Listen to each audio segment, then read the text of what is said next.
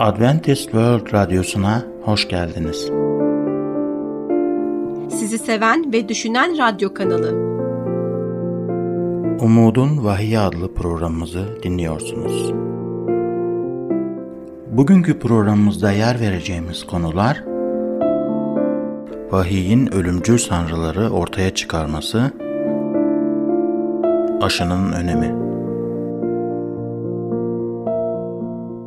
Değerli dinleyicilerimiz, programımıza hoş geldiniz. En son Tanrı'nın Adem'i nasıl yarattığından ve ruhun ölümsüzlüğünün nasıl ortaya çıktığından bahsetmiştik. Bugün birlikte aynı konuyla devam edip ölüm hakkında daha çok şey anlayacağız. Bu konuda aklınıza takılan her türlü soruyu yanıtlamaktan mutluluk duyacağımız için lütfen WhatsApp numaramız olan artı 357 99 786 706 üzerinden bize yazın. İsa Mesih'in yapmış olduğu bir mucizeye bakalım.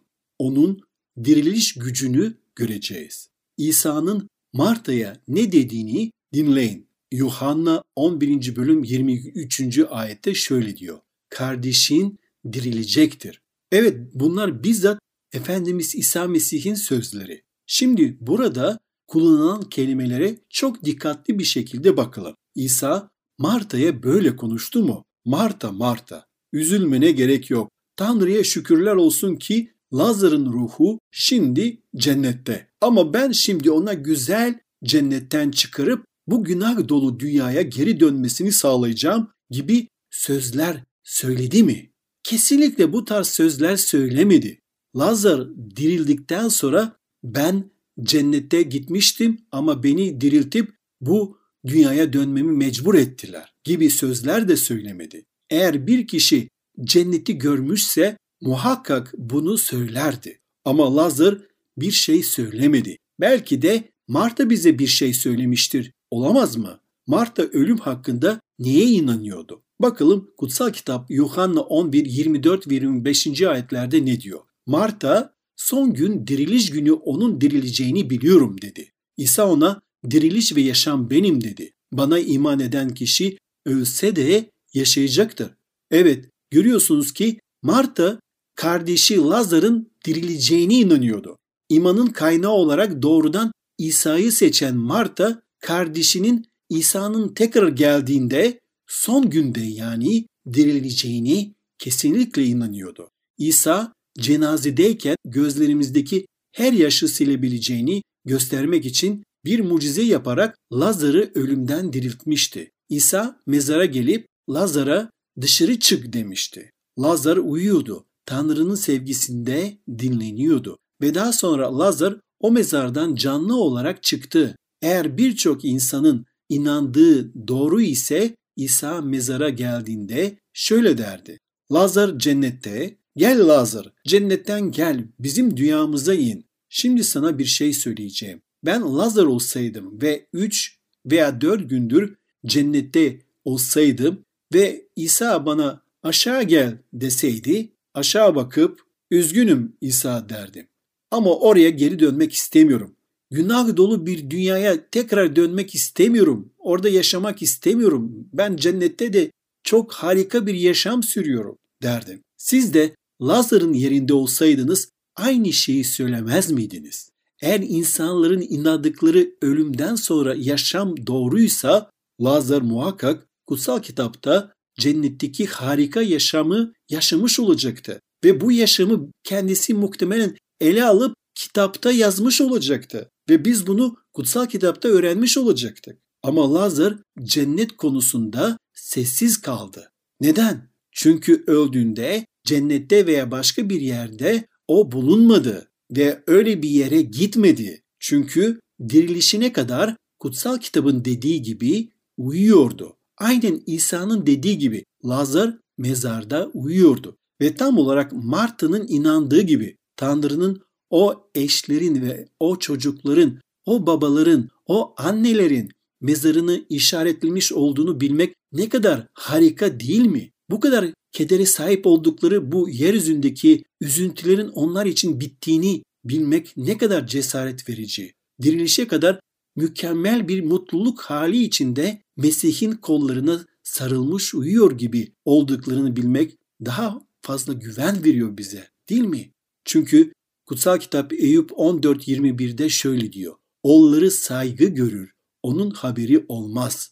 Aşağılanırlar, anlamaz. Evet, yanlış duymadınız. Eyüp peygamber bize insanlar öldükten sonra uykuda giy gibi oldukları için bu dünyada olup bitenlerden haberleri yoktur söylüyor. Ah cennetteki annemin yukarıda bana baktığını düşünmeyi seviyorum diyen insanlarla karşılaşmıştım. Peki ya sizi taciz eden bir kocanız varsa ve anneniz cennette bu tacizi izliyorsa ya bir anne cennetteyse ve çocuğun yoldan çıkışını izliyorsa çocuğun damarlarından uyuşturucu enjekte ederek hayatını mahvettiğini izliyorsa o zaman cennetteki bir anneyi düşünün. Çocukların yeryüzündeki bu durumlarını görüp kedere ve hüzne kapanmaz mıydı? Hayır, Tanrı böyle bir şey olmasına izin vermez. Çünkü o merhametlidir ve bizi seviyor. Ölüm, Mesih sizi uyandırıp şimdi tüm keder bitti diyene kadar yani dirilişe kadar mükemmel bir dinleme veya uyku halidir. Dirildiğimizde zamanın nasıl geçmiş olduğunu anlayamayacağımız bile. Öldüğümüzde tüm gönül yaralarımız biter. Öldüğümüzde hayatlarımız tüm hayal kırıklıkları sona erer. Bu yüzden kutsal kitap şöyle diyor Mezmur 115-17'de. Ölüler sessizlik diyarına inerler. Rabbe övgüler sunmaz. Ölüler cennette olsalardı ne yaparlardı? Rabbe övgüler sunarlardı. Değil mi? Harikadır bu. Ama kutsal kitap ruhtan söz ettiğinde 1600 yerde bakın yanlış duymadınız. Kutsal kitapta 1600 yerde ölümsüz ruh terimini asla kullanmadı. Hatta hiç kullanmadı. Bu 1600 yerde ruh kelimesini kullanmasına rağmen hiçbir yerde bu kelime ölümsüz diye tarif edilmedi. Fakat buna karşılık kutsal kitapta ölüm bir uyku olarak tanımlanır. Kutsal kitap dirilişten bahseder. İsa'nın ikinci gelişinden bahseder. Açılan mezarlardan bahseder. Kutsal kitap ölüm konusunda çok açıktır, nettir.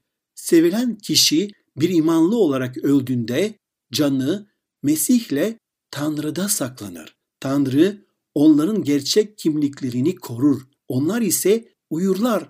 Algılanan bir zaman dilimi yoktur onlar için. Sevdiklerini ve arkadaşların yeryüzünde yaşadıkları denenmelerin veya zorlukların hiçbirini bilmezler, farkında varmazlar. Çünkü uyku içindeler. Mesih geldiğinde sude ortaya çık, berke öne çık diyecek. Mezarlar açılacak ve bulutların üzerinde İsa ile buluşmak için alınacaklar. Hepimiz alınacağız ve çarmıkta ölen İsa Mesih ile tanışmak için yükseleceğiz. Peki ya çarmıktaki hırsız? Evet hatırlıyorsunuz. İsa çarmıktaki hırsızla konuşurken ona sana doğrusunu söyleyeyim. Bugün sen benimle birlikte cennette olacaksın. Sözleriyle ona ne demek istemişti? Bu ifade İsa'nın hırsızla aynı gün cennette bulunacağını ima ediyor gibi görünüyor değil mi? Aslında doğru anlaşıldığında kafa karışıklığına sebep olabilecek bir şey yok.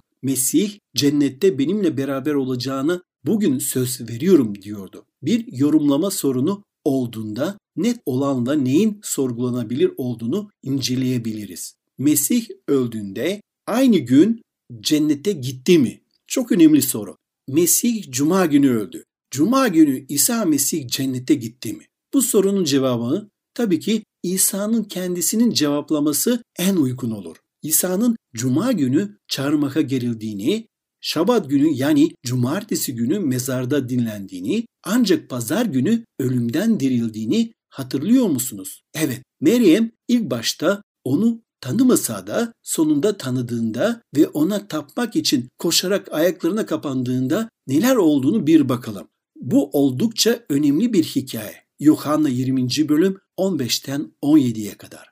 İsa, kadın niçin ağlıyorsun dedi. Kimi arıyorsun? Meryem onu bahçıvan sanarak efendim dedi. Eğer onu sen götürdünse nereye koyduğunu söyle de gidip onu alayım. İsa ona Meryem dedi. O da döndü İsa'ya İbranice Rabbuni dedi. Rabbuni öğretmenim demektir.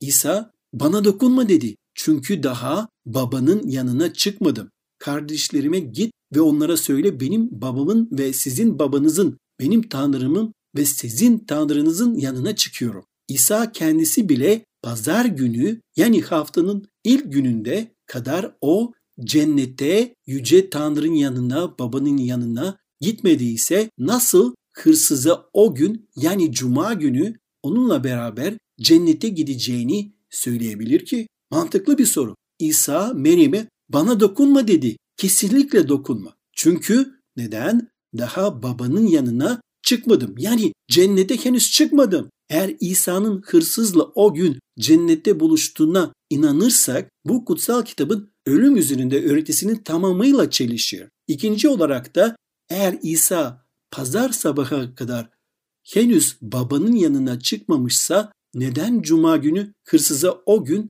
cennette olacaklarını söyledi?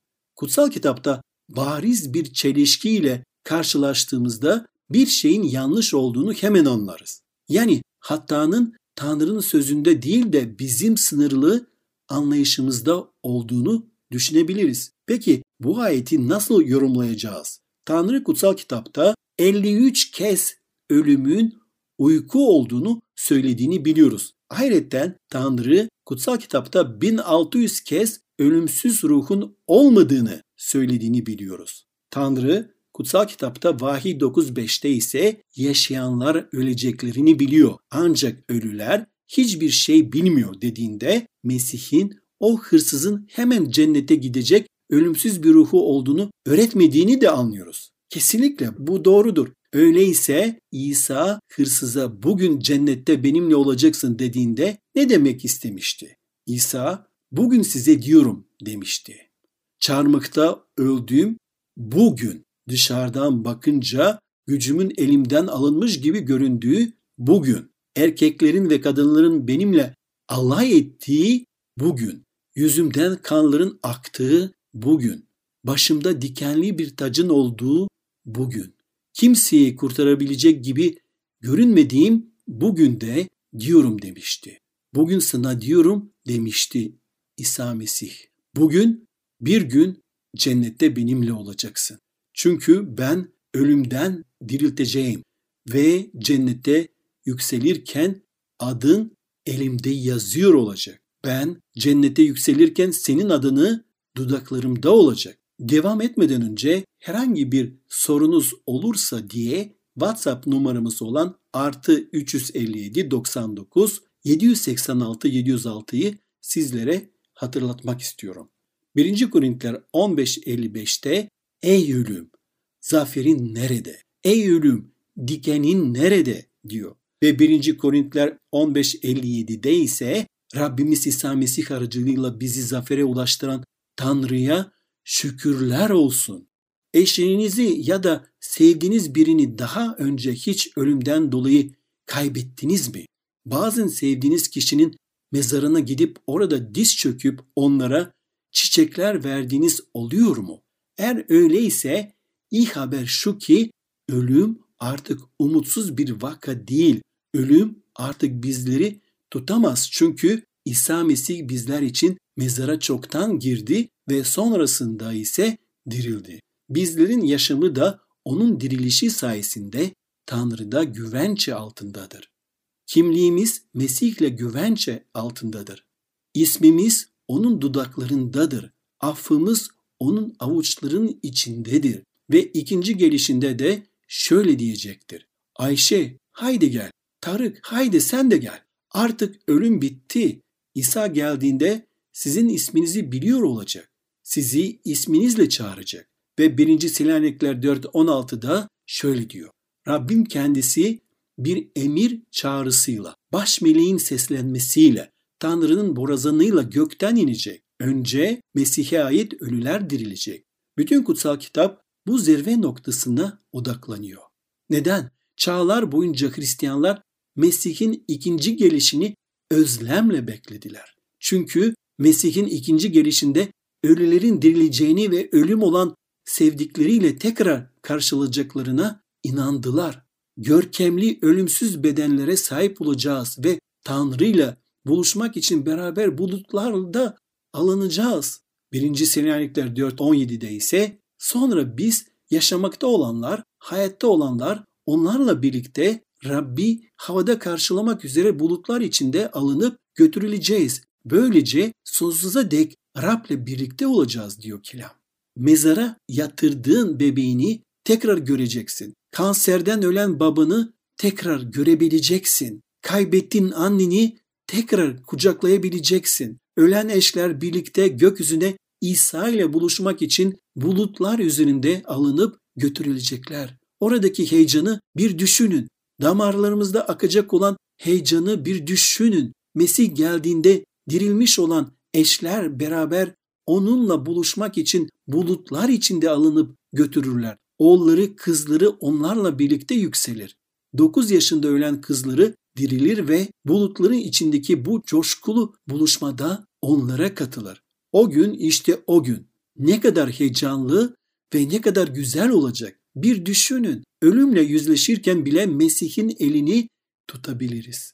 Sevdiklerimizi mezara yatırırken onları yalnız bırakmayan Mesih'e tamamen güvenebiliriz.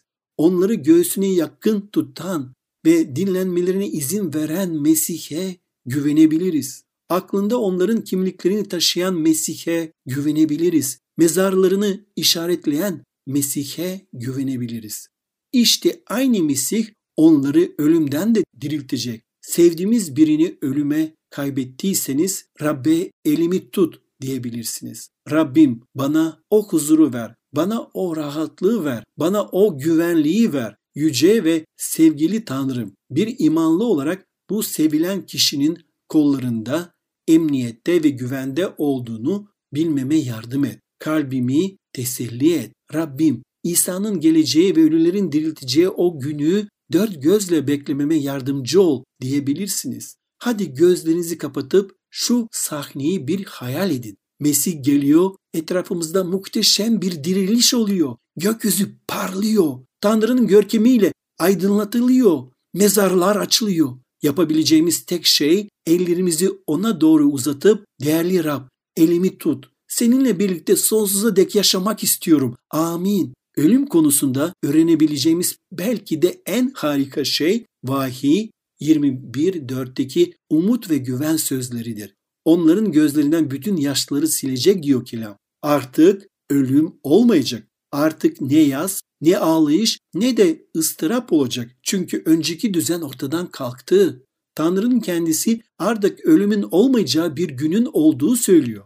İşte bu günler yaklaşıyor. Ölüm, üzüntü, ağlama ve daha fazla acı olmayacak. Rab Tanrı bize harika bir yaşam sunacak. Lütfen bu fırsatı kaçırmayın. Lütfen böyle muhteşem bir dirilişi kaçırmayalım. Sonsuz yaşamı kaçırırsak büyük bir hüsran yaşarız. Kutsal kitap bize işte böyle çok güzel bir yerden bahsediyor. Ben ve sen de bu sonsuz yaşam armağanı ve ölümsüz Tanrı'yla zaman geçirme umudunu tam da şu an burada kabul edebiliriz. Evet Rab kabul ediyorum. Sana hayatımı teslim ediyorum. Bugünkü bölümle ilgili herhangi bir sorunuz varsa ya da ölüm ve Tanrı'nın sonsuz yaşam armağanını hakkında daha fazla bilgi almak istiyorsanız veya özel bir duaya ihtiyaç duyuyorsanız lütfen hiç çekinmeyin ve hemen bize WhatsApp numaramız olan artı 357 99 786 706'dan veya e-mail adresimiz olan radyo.umuttv.org adresinden ulaşın. Sizi bekliyoruz. Bugünkü konumuzun sonuna geldik. Şimdi sağlıkla ilgili konumuzla programımıza devam edeceğiz. Bizi dinlemeye devam edin. Görüşmek üzere.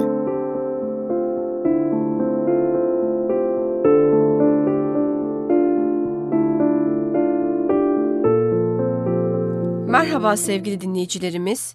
Programımıza hoş geldiniz. Bugünkü yeni konumuz aşı.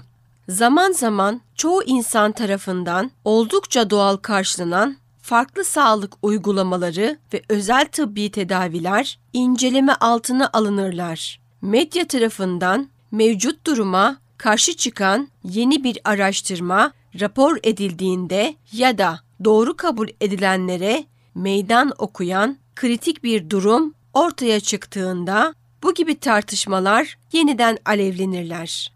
İnternet ve sosyal medyanın bu tür haberlere inanılmaz bir iştahı vardır. Bu tür haberleri okuyan kimselerin tepkileri ise çeşitlilik gösterir. Bazıları şaşırırlar ancak güvenilir olup olmadığı kontrol etmezler.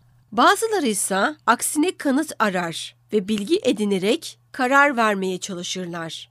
Bazıları medyadan şimdiye kadar doğru bildiklerinin yanlış olduğunu duydukları için oldukça şaşırırlar ve hayal kırıklığına uğrarlar. Bazıları duydukları hikayeyi hemen benimserler ve acele kararlar verip duydukları hikayeyi herkese yaymaya çalışırlar. Bazıları ise yalnızca konuya karşı önceden sahip oldukları duruşlarını güçlendirirler. Devam etmeden önce konumuza dair herhangi bir sorunuz olursa diye WhatsApp numaramız olan artı 357 99 786 706'yı sizlere hatırlatmak istiyorum. Değerli dinleyicilerimiz, aşıların yararları ve tehlikeleri konusunda periyodik olarak yenilenen tartışmalar bunlara bir örnektir. Genellikle bu sonbaharda grip aşısında yaşandığı gibi kapsamlı bir aşılama mevsimi başlarken veya çocuklarda ortaya çıkan bazı ciddi yan etkilerin yakın zamanda yaptırdıkları bir aşı ile bağlantılı olduğu görüldüğünde gerçekleştirilir. Buna karşılık halk sağladığı yetkileri de zaman zaman aşıları ihmal etmenin veya aktif olarak reddetmenin tehlikelerine dair uyarılar yaparlar. Birkaç yıl önce Amerika Birleşik Devletleri'nde ve tüm dünyada kızamık hastalığının endişe verici bir şekilde yeniden canlandığı bildirildi. Bu durum Amerika Birleşik Devletleri'nin sağlık yetkililerinde büyük bir endişeye neden oldu. Almanya'da kızamıkla ilgili aynı dönemde meydana gelen bir ölüm Dünya Sağlık Örgütü'nün daha fazla alarma geçmesine neden oldu. Dünya Sağlık Örgütü özellikle kızamıkla ilgili aşılama faaliyetlerinin hızlandırılmasını teşvik ediyor. Kısa süre önce bir konuşmacı 2014 yılı boyunca ve 2015'in ilk iki ayında Avrupa ve Asya'da bildirilen 22 binden fazla kızamık vakasından duyduğu endişeyi dile getirdi. Fakat bu krizden kısa bir süre öncesinde Avrupa Birliği hastalığı ortadan kaldırmaya sadece bir adım uzaklıktaydı. Aşılanma oranlarının düşmesine izin verdikten sonra birkaç gelişmiş ülkenin yaşadıkları bu deneyimlerden çok şey öğrenmeliyiz. Büyük Britanya, İsveç ve Japonya aşı konusundaki endişelerin korkusuyla boğmaca aşısının kullanımını kestiler. Fakat bu kararlarının etkisi dramatik ve ani oldu. 1974'te boğmaca aşılamasında yaşanan düşüşü 1978'e kadar 100 binden fazla boğmaca vakası ve 36 ölümden oluşan bir salgın izledi ve aşılama oranlarındaki bu düşüş %70, %20 ve %40 oranlarında boğmacada artışa neden oldu. Değerli dinleyicilerimiz, bugünkü programımızda bir bütün olarak aşı ilkelerine ve özellikle de kızamıkla ilgili sorulara odaklanacağız.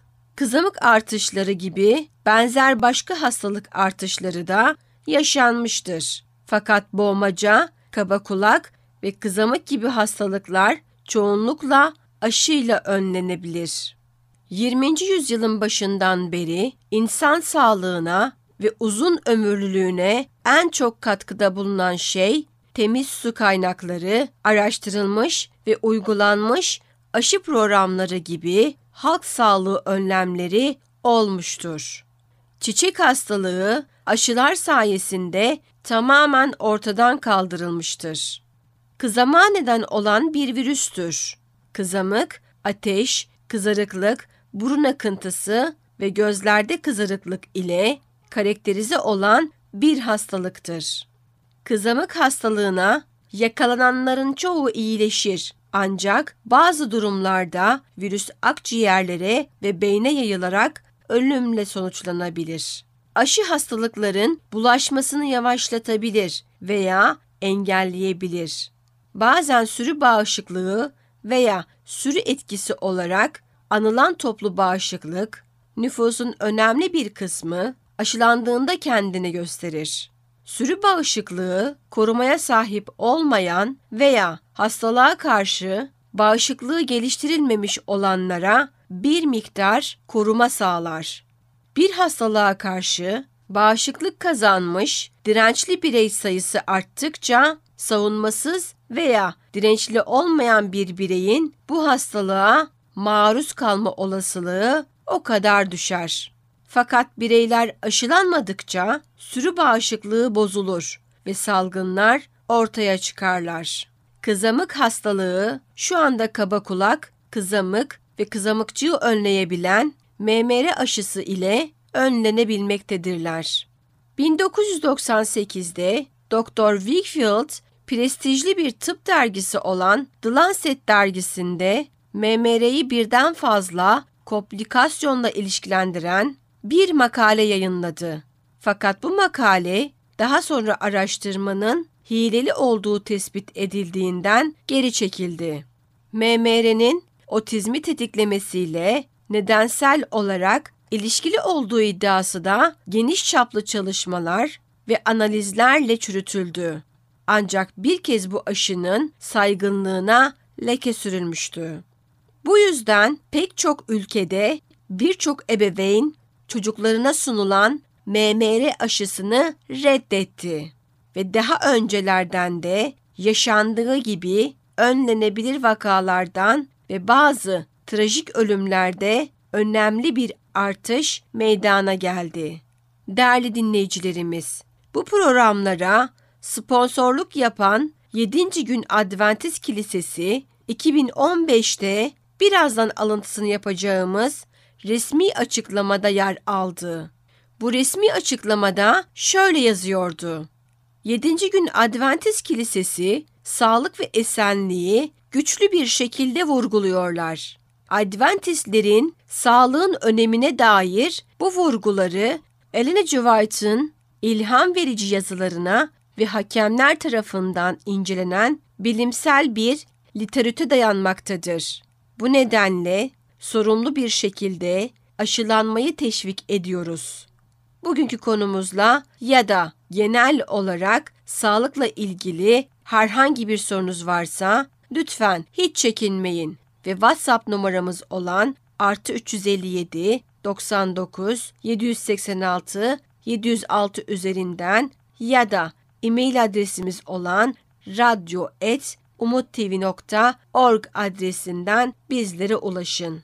Bir sonraki programda görüşmek üzere. Hoşçakalın.